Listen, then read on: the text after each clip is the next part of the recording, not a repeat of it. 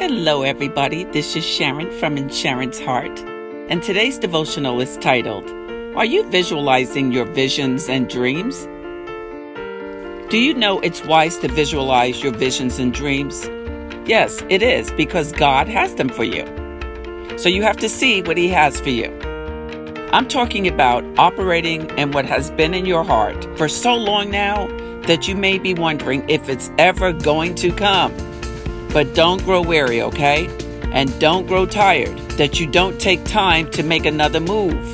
You have to make the time. Yes, you have to keep those visions and dreams in your sights. Just think about where you want to go. Visualize it and keep stepping up and continue to focus on those visions and dreams. Stay faithful and trust that God's ways are surely better than our ways. And His plans are just that, His, not ours. Habakkuk 2, verse 2 and 3 says, And then God answered, Write this, write what you see, write it out in big block letters so that it can be read on the run. This vision message is a witness pointing to what's coming. It aches for the coming. It can hardly wait, and it doesn't lie. If it seems slow in coming, wait, it's on its way. It will come right on time. That's Habakkuk 2, verses 2 and 3. Look, I just want to encourage you to keep your vision and dreams fresh and don't let time bother you.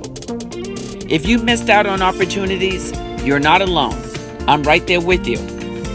But we can't think that time has run out on us, because as long as we're still here, guess what? Our dreams and our visions will still happen. It's still all good. Your time will come, and so will mine. So we have to keep walking it out and working it out, which means doing positive things and staying in forward motion. Any upward momentum is one step closer to getting to the greatness the Lord is developing in us. That's right. We have to keep envisioning and keep dreaming. Be encouraged, everybody. Be encouraged in the Lord.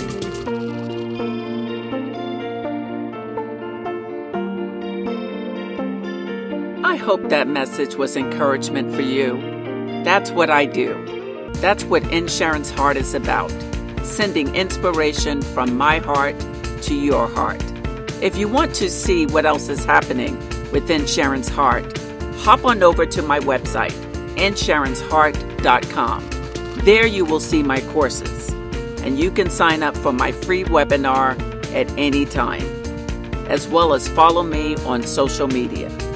Just look for In Sharon's Heart. Continue to be encouraged, and take care of yourself.